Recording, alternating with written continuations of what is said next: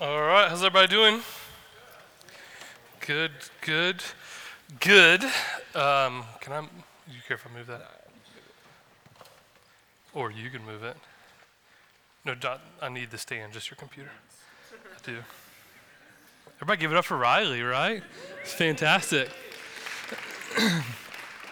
but serious, I mean, that was serious. In all seriousness, too, um, where are Sydney and Matthew? Sydney and Matthew, stand up real quick. And Macy is part of this team as well. Um, these two plus Macy lead all of what you see every single Sunday morning. Uh, nope, nope, I'm not done with y'all. Y'all can stand back up. Um, they get here early, they stay after, they take care of all of these details so that we can come in and worship our King and not have to think about those things. So, Sydney, Macy, and Matthew, thank you guys so much for all that you guys do so we can worship. Now, where's the pipeline? If you're part of the pipeline, stand up. Now, Sydney, Matthew, Macy volunteered. Um, these are our slaves, but they also are, are forced to be here, but come and help set up every single Sunday. So, guys, thank you so much for that, too, for all y'all do. Um, so let me just kind of set the pace for where we're going over the next four weeks. Um, but before we dive in, I've just got to confess something really fast because uh, as I was sitting in the back holding Auburn um, before, the Lord was just not let this go. So um, I know some people have asked about my foot and why I'm in a boot, and I joke that I want attention, and so here it is. Uh, um, but the truth of it is, I don't, I don't know all the details of it. Just kind of think it's arthritic. Is that a word? Arthritic, yeah, okay. It makes me sound smart. I should have committed to that, like arthritic. Um, but the, the reality is, uh, we went down to Atlanta um, Friday night. So we had some family members that got us a hotel so we could go see the parade on Saturday. And um, by the course of the week, it was kind of getting worse and worse to the point where Friday didn't sleep much. Um, kind of had to crawl to the bathroom, which is just weird, and had to sit out on the parade. I couldn't even go to the parade with my family. Uh, and if I could be honest, I was furious with the Lord. Um, I told him some things Friday night I would be embarrassed to ever admit. Um, just, just angry. Just, I mean, just anger. And in the moment, I felt like it was righteous anger. It's not, but just angry. And so a lot of yesterday was just a time of repentance for me. Um, he didn't deserve that. I was just mad. I was lashing out. I don't know why I'm crying. it's Christmas time. Uh, and so, even though I feel like him and I are good, um, he would not relent that I think some of us in this room are in that position. We're just really angry with God. And that's okay. That you just said things in your prayer time and just rambling off to him that if you were to confess those things here, you would feel like you'd be so judged, but I'm telling you, you wouldn't. That, that our God can handle those conversations, that He can handle our honest and real emotions, and, and we can be real with our Father. But before we dive in, I want us to have a time of just repentance. If that is you, man, we need to we need to pray and repent that He is a good dad, He is a good father, that, that even though what we're going through seems real and it's just painful, and, and there's so many different stories and situations in this room, uh, but, but God is a God of hope. And so I'm just going to kind of leave us for a minute, let you kind of pray, get your heart right, and then I'll close this in prayer and we'll dive in this morning. But uh, it, it's okay. I want this church to know it's okay to have real honest conversations with God and um, to have snot run through your beard and uh, all that that in, entitles, um, because our God can handle those conversations. But He doesn't want us to stay there. He wants to move us into repentance and back into a relationship with Him. So, so let's just have a few moments just to pray. If that's you, man, just confess your sin. For all of us, confess our sin, and then we'll dive into the text this morning.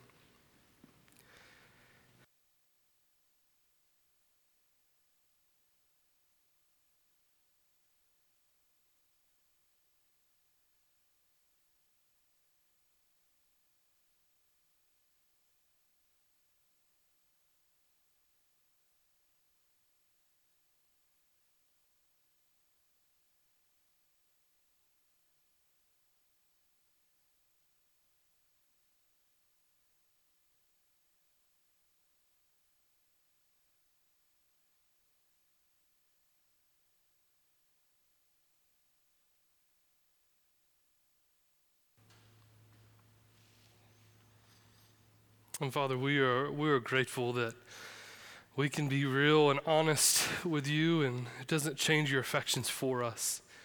There's nothing we can say that would discount us as sons and daughters to you. Father, your love for us knows no bounds. And for those that of us that are in a season or coming in or walking out of a season of just anger and, and, and uh, just rage, and, and, we don't understand why the, you do the things that you do. God, would we give all that over to you this morning? Would we trust you? Would we place our hope in you? God, we can see the creation, we can see all that you've blessed us with, but in these small moments, we decide to not see all that and to only look at our struggles and our temptations and our sins. And so, Father, we just pray this morning that that you would renew us, that you would give us the faith to believe, that you would deepen our relationship with you. And my Father, also you would we would know that it's it's okay. It's okay to be honest with you. It's okay to be vulnerable with you. We see the psalmist do it all the time. You know the innermost depths of our heart. You already know it. And it does not change the way you love us, which I can't comprehend. So, God, it's by your grace that we pray to you. It's by your mercy that we can sing to you. It's uh, by your power that we're even here. So, Father, we love you. Thanks for not giving up on us. Thanks for sanctifying us to make us more like you every single day, even though that process can look painful and hard sometimes. It's in your name we pray. Amen. All right, now one more confession before we get started. Where's Christina? Where's, where's Chris? All right, I called Christina her mom's name this morning, and I want to publicly repent for that too. All right, so as we're going into Advent, um, we're going to spend the next four weeks going through. So if you have your Bibles, open with me to uh, Luke chapter 1. Now, granted, I know like we've been going through Luke for two and a half years. We're supposed to take a break from Luke, which we are. Um, so the next four weeks we won't be in Luke per se, but we'll, we'll be reading from some of it this morning. So, Luke chapter 1, um, and then if you have a finger, note card, something, go ahead and get to Romans 15, because we're going to spend a little bit of time in both of those. Uh, now, Christmas season is my jam. Anyone else? Like we are fully decorated, trees up, everything is good to go in our house. Am I the only one? I'm talking the day after Thanksgiving, we woke up at 6.30 to go get our tree before we had to go to another party we passed the staples going to like i know they're in the bowers were there like we love christmas i'm not saying anything bad about christmas christmas is awesome and so this week we're going to start with this idea of Advent, and then the next two weeks Ricky's going to come preach for us um, about peace and joy. And then the 23rd, Kyle from Milledgeville is going to be here to preach for us, closing out the Advent series on love. So um, I know some of you student college students will already be home, but I encourage you to come back for that. Um, Kyle's a phenomenal communicator. This will be the first time he's been back since we sent him. Um, so make sure you put that in your calendar. Come back on the 23rd for that. Um, and then we will have a Christmas Eve service together um, where we get to celebrate the Christ candle. So it's just going to be an awesome season as we're going into it. But here's what I know if, any, if anyone else is like me in this, does this season not just kind of get away from us if we're not careful? I mean, college students, how many finals you got coming in? Uh, if you're not a college student, if you have a job, you got some end of the year projects that you've got to wrap up, you've got to finish, you've got to do all this tax evasion stuff so that you don't have to pay taxes to the government. Um, Jace Roper's laughing, I know what he's doing. So we've got all these things that we've got to finish up. And then we've got Christmas party after Christmas party after Christmas party. Uh, we've got Christmas movies to watch, Christmas cookies to bake. All these things which are good and right. I think we've already watched all of our Christmas favorite Christmas movies, except for the Christmas Story, which is the greatest Christmas movie of all time. Uh, fight me if you want to. I've got a big boot. I could kick you hard. Um, that is the greatest. Any any takers on that? The greatest Christmas movie of all time. Oh, you're fighting for me, bro? No. Elf? Yeah, okay. I can I can I can go there. Christmas fake. I can go there. Yeah, I mean, there's some great ones. Christmas Story though is just top notch. So, anyways, as we're going into this, our, my plea for you, and, and Ricky's going to plea with you, and Kyle's going to plea with you over these next couple weeks slow down. The whole purpose of the liturgical calendar of Advent is to slow down. This is the time of the season where we're running super fast, super hard, trying to finish everything. And then we're going to wake up December 26th and we're going to realize we've missed it.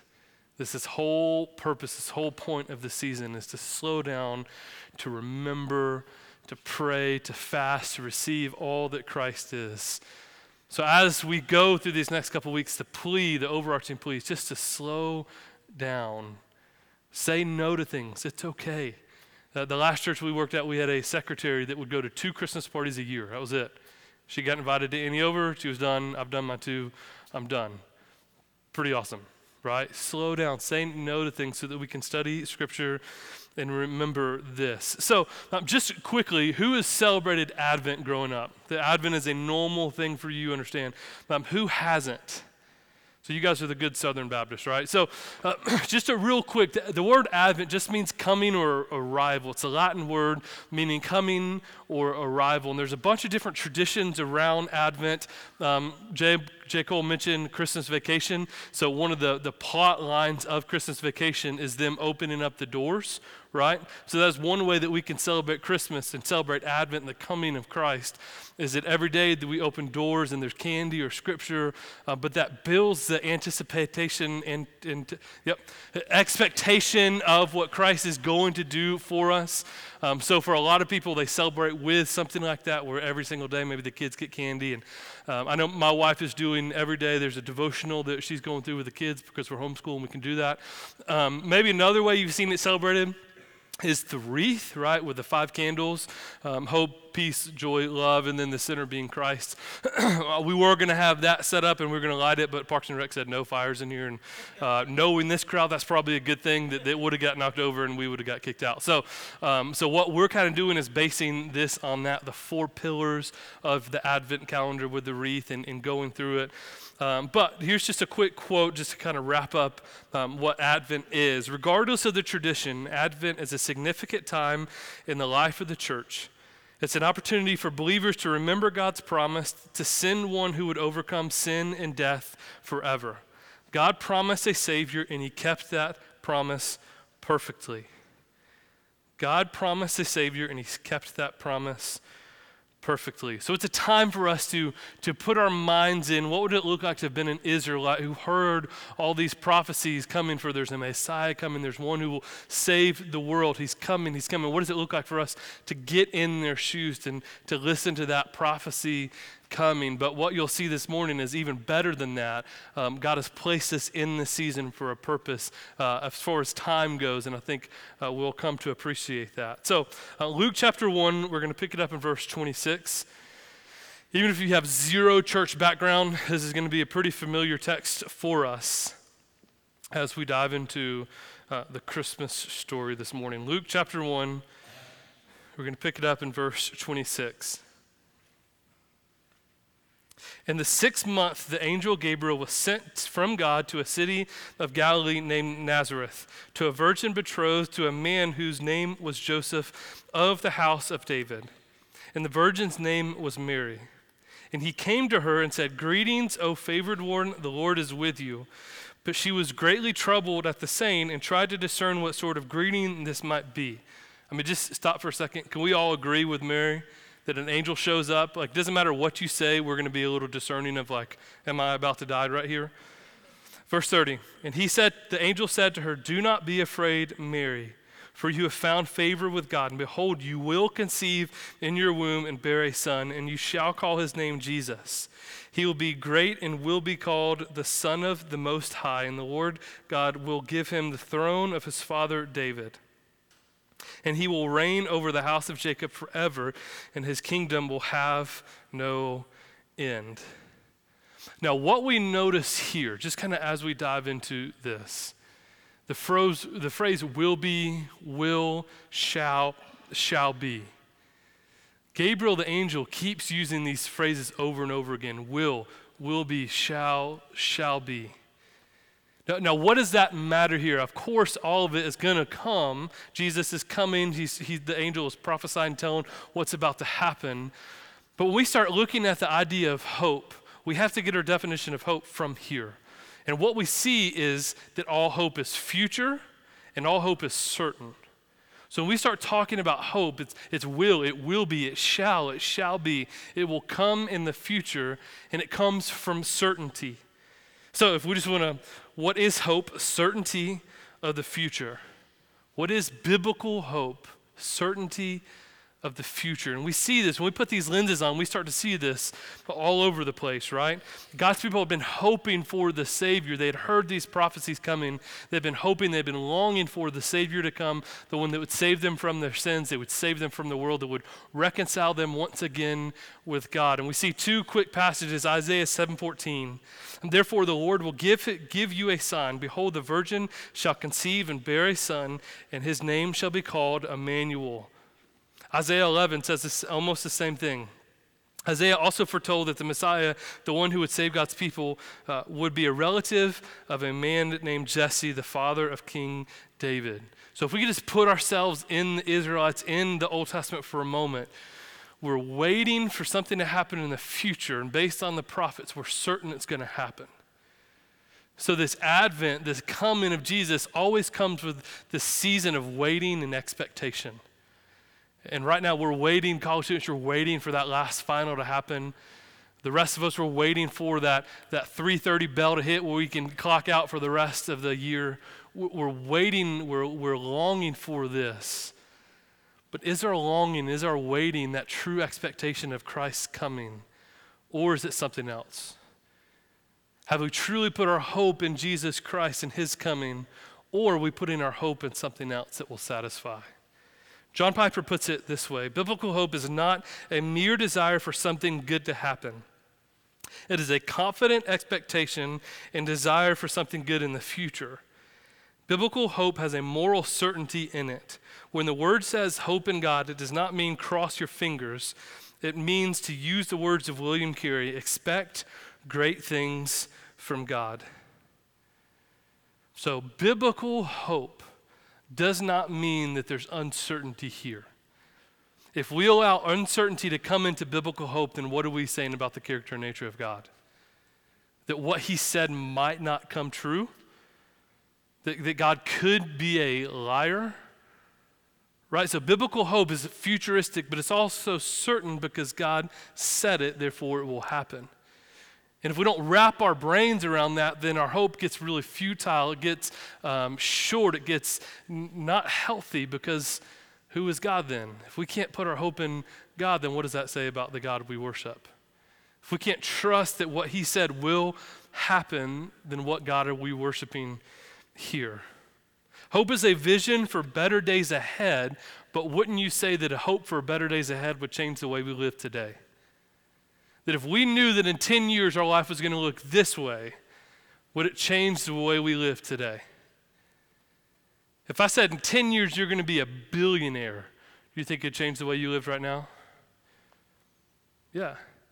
If I said in five years you're going to be married and you're going to have a house full of kids, would it change the way you lived right now? Some of you hate that illustration, I understand it. Right? I mean, we could just go down the line. If there's certainty in the future, would it change the way that we live right now? So, as we talk about biblical hope, my prayer is it's going to change the way we live the rest of this month, the rest of this year, and the rest of our life. But we have to juxtapose, we have to combine this idea of biblical hope and this idea of worldly hope because those things are two totally different. I mean, just all my cards on the table, maybe it's what made my weekend worse. I really hoped that UGA was going to win yesterday. Anyone else? Yeah, like really hoped. I told a couple people the reason I have a, a split on my foot is because I kicked the TV. Which is funny, but I realize there's a generational gap because most of the church doesn't realize when TVs used to sit in wood boxes on the ground. And so I could see some heads like, How'd you reach above your fireplace? like, no, man, they used to sit, like, you had to get up and turn, like, generation gap, right? Like, I really hoped that that was going to take place, but I wasn't certain of it, right? Because Alabama did what Alabama always does. Alabama's football, I'm talking football right now. Alabama did what Alabama always does, which is just relentlessly pursue until they win. That's what they do. But I hoped that things were going to look different. See, we have a hard time. I mean, our generation, if I can just be honest, and not just millennial, Gen X, baby boomers, and just this time we live right now has a hard time waiting. Do we not?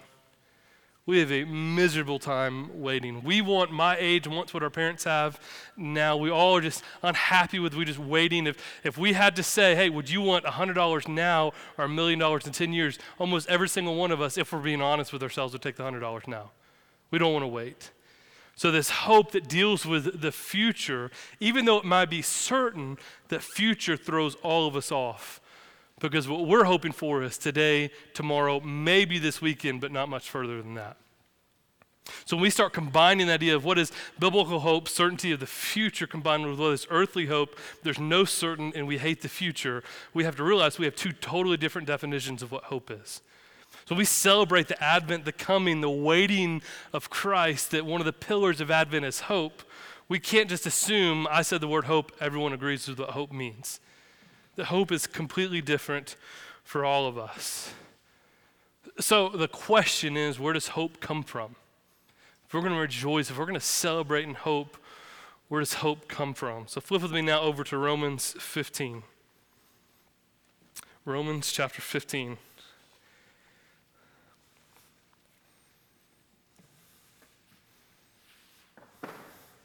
I want us to read verse 4 to kind of get the idea of what we're doing and then skip down to verse 8.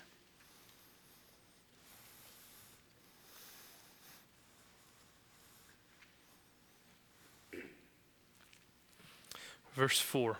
Romans 15, verse 4.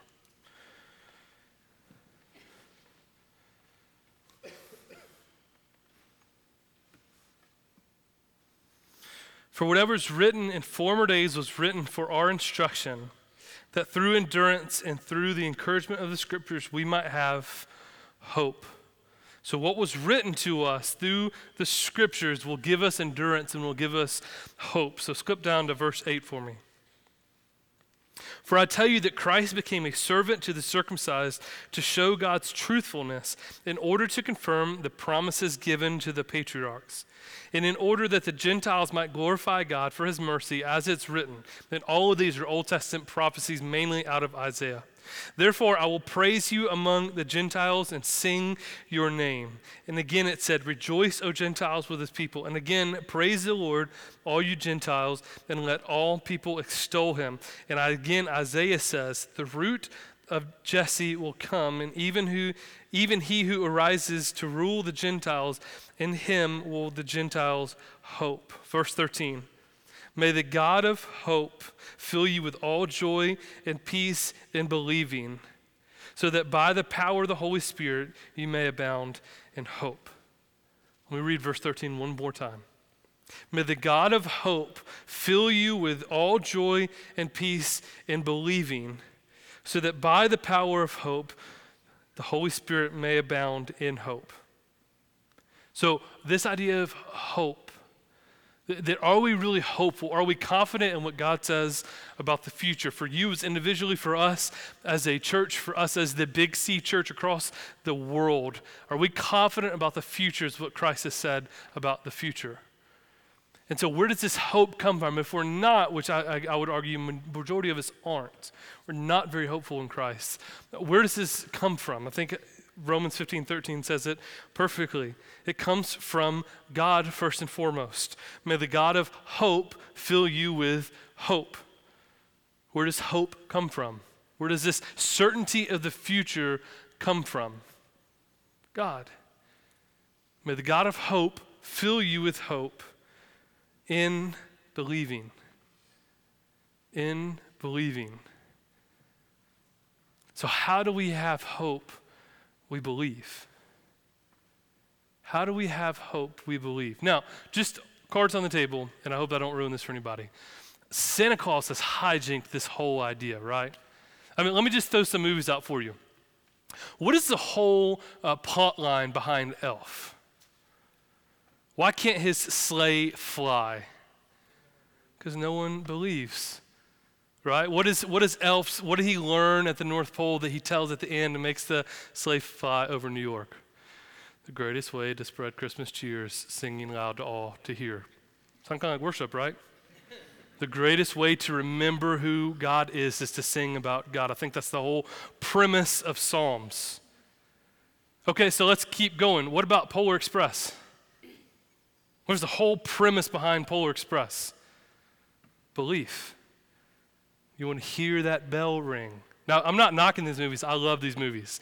That moment where, like, the sleigh comes up in New York when the newscaster stands there, I might have teared up the first time I watched that. All cards on the table. I love that scene. Polar Express, same way. I love that movie. Or, or what about Santa Claus? We watched that one this weekend. Tim Taylor is just the greatest actor of all time. But the whole premise is belief, right? That they're trying to, it's Tim Taylor, it's not Tim Allen, Tim Taylor. He's always Tim the Toolman. Doesn't matter what he's in, always Tim the Toolman. Yes. Right? So, anyways, fast forwarding. The whole premise of Santa Claus, especially the first one, is what? Trying to get the mom and the stepdad to actually believe. And he gets the little Oscar Mayer wiener whistle, and everything's great.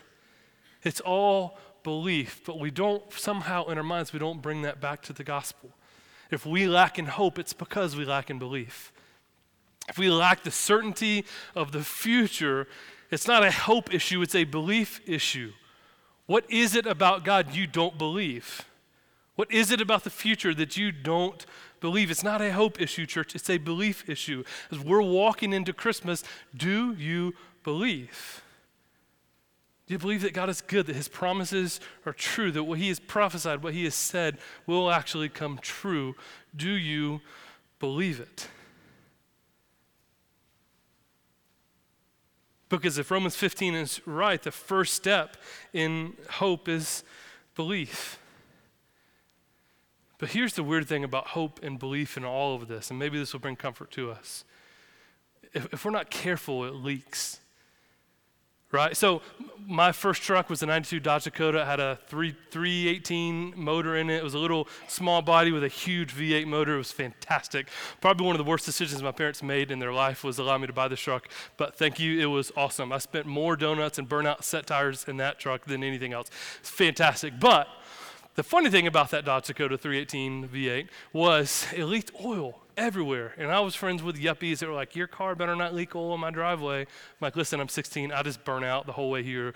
I'll go park in your grass. So, what I had to do was just always had to have oil with me in the toolbox because whenever I would just check it, it's good low, top it off. Anyone else like that? So, as 16 year old immature Gabe, that were literally, my high school went from the gym to the road, burnout the entire way. It was fantastic. was redneck king of that year because of that truck. But what I could have done was got underneath the motor and looked for that oil leak and fixed it. But most of us, when it comes to belief in Christ, we, we hope that coming here is going to fix the problem. That getting involved in missional community is going to fix the problem. That DNA, that all of that, if I just keep pouring stuff in, that's going to fix the problem, which that will help. Don't get me wrong.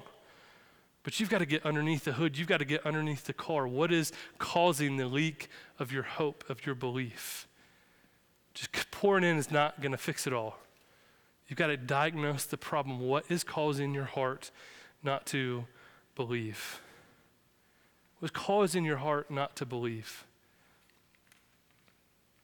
And this just isn't new for us. And one of the most gut wrenching, honest Psalms, Psalm 42, 5 through 6, says it this way Why are you downcast, O my soul? And why are you at turmoil within me? Hope in God. For shall I again praise him, my salvation and my God? My soul is downcast within me, therefore I remember you. So there's this whole conversation going mentally, I know, believe in God, hope in God, trust in God, but my heart just isn't feeling it. So he's literally wrestling with himself. I understand, put my hope in God, put my belief in God, but my heart just isn't there. So, church, let that be an encouragement. If that's us, that's okay. But we've got to get to the root of the unbelief. I believe. Help my unbelief. What is it that's causing this hope to leak? What is it that's causing us to put all of our joy, all of our satisfaction, all of our hope in things that we know are going to fail us? We know these things this job, this career, this relationship, this degree, everything is going to fail us. But we keep running hard after it for what?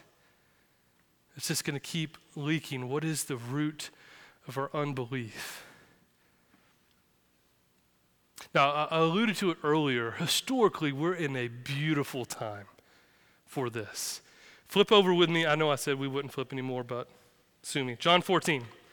This will be the last flip. We're in this beautiful season for us to have hope. Where are we not believing that's not filling our hope tank? I think John 14 will help us in the season that we're in. Theologians would call this era, this time that we're living, the already but not yet. That Christ has already came, he's already died, he's already been resurrected, but he hasn't yet taken us home to glory. So we're kind of in this middle ground. This is kind of idea came from when Jesus died on Friday, he was resurrected on Sunday. What did the disciples do on Saturday? We have a friend that wrote this book. I'd highly recommend you pick it up. It's called Saturday Nothing by a guy named Josh Martin. Uh, pick it up because what he's writing about is the season of waiting, of anticipation. So we're kind of, or not kind of, we are fully living in a season of already but not yet. Christ has already defeated death, he's already defeated Satan. All that has already taken place, but it hasn't yet been fulfilled. That we're still here, there's still sin, there's still death, there's still pain. So we're living in this already but not yet.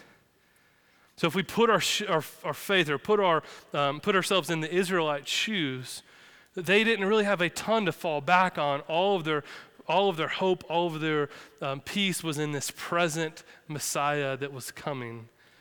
But we get to live in this already but not yet. So when we struggle with hope, it helps to look backwards so that then we can look forward. John 14, we're going to pick it up in verse 1. John 14, pick it up in verse 1. Let not your hearts be troubled. Believe in God, believe also in me.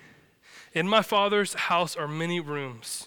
If it were not so, would I have told you that I'm going to prepare a place for you? And if I go to prepare a place for you, I will come again and will take you to myself, that where I am, you may be also. And you know the way that I'm going. So listen, what helps our belief, what helps put our hope in Jesus Christ is because he came and died and was resurrected. And because all that took place, we can take John 14 to heart.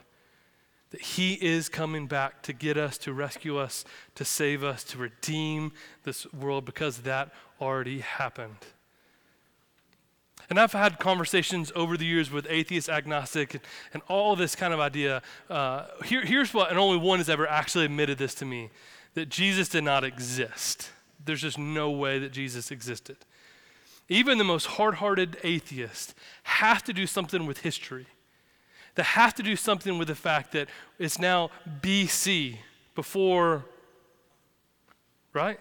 Has to do something with that. There's enough historical evidence for Jesus that we have to do something with that. But for us, we as Christians, we place our faith in the fact that he died and he was resurrected for our sins. So if that happened, then how much more certain can we be in the future that he says he's going to come back and take us with him, that he's going to prepare a place for us, that we have future certainty called hope. So here's where worldly hope and biblical hope start to differ. Worldly hope, we hope that that's going to come true. Biblical hope, we know it's going to come true. We just have to put our hope in it. Do we believe it? Is it something that is anchored in our hearts? So, as we're in this Christmas season, just simply, where are you putting your hope? What are you trusting to satisfy you? Are you going to wake up December 26th, 27th, 28th and go, man, I just missed it? That I, I, my hope was in this or that. My parents did a phenomenal job growing up of, of understanding who I was. And I'm not saying this because they're in the room, uh, I'm not trying to like, suck up to my parents. They did an incredible job of knowing my heart, where I was, and buying me gifts to help me flourish as a human being. But we all know there's this little disappointment if we didn't get everything we wanted. And we're constantly walking around in life feeling that way, that we're not getting all that we wanted. because we're putting our hope in futile things. Hebrews 6 19 says this We have this as a sure and steadfast anchor of the soul, a hope that enters into the inner place behind the curtain. So, my prayer for us this morning is that hope would be the anchor of our inner soul. That because all of Christ is already done, we can have hope and the certainty of the future that He will come back, that there is a second advent, there's a second coming, and that should allow us, because of the certainty of the future, to change the way we live and worry and fret today. So I'm going to pray and then we're going to take communion, and I'll just encourage you, as if you're a believer, to let that be the prayer. How does the hope, the certainty of future, change the way that we live today? And how can I slow down through this Advent season to put my hope in that? Let's pray.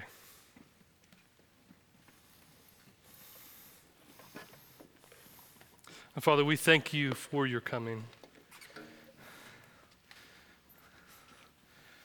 We thank you for all that you've done and all that you will do for us. As you've, you've rescued us by you sending your son on the cross, you redeemed us, you've made us new. And because that happened, we can put all of our hope in you. We can trust you and abide in you and love you because how much you first loved us. So, would we wrestle this morning, God, with our hope? Where are we putting our hope? Where are we putting our trust? Where are we putting our faith? And this isn't a try harder area. God, would you encourage us just to put our belief in you? To admit when we can't believe, we don't believe. Be honest and real with you in those moments. Because we know, as Ephesians 2 would tell us, that, that the faith, the belief comes from you first and foremost. Would you help us to grow in our belief, grow in our faith of you, so that our hope would no longer leak, but we would constantly be hopeful for the promises of the Savior.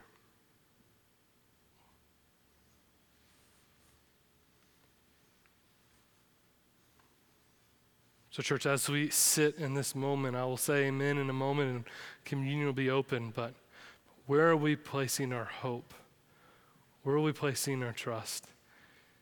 And if it's anywhere apart from Jesus Christ, let us repent and believe. It's your name we pray. Amen.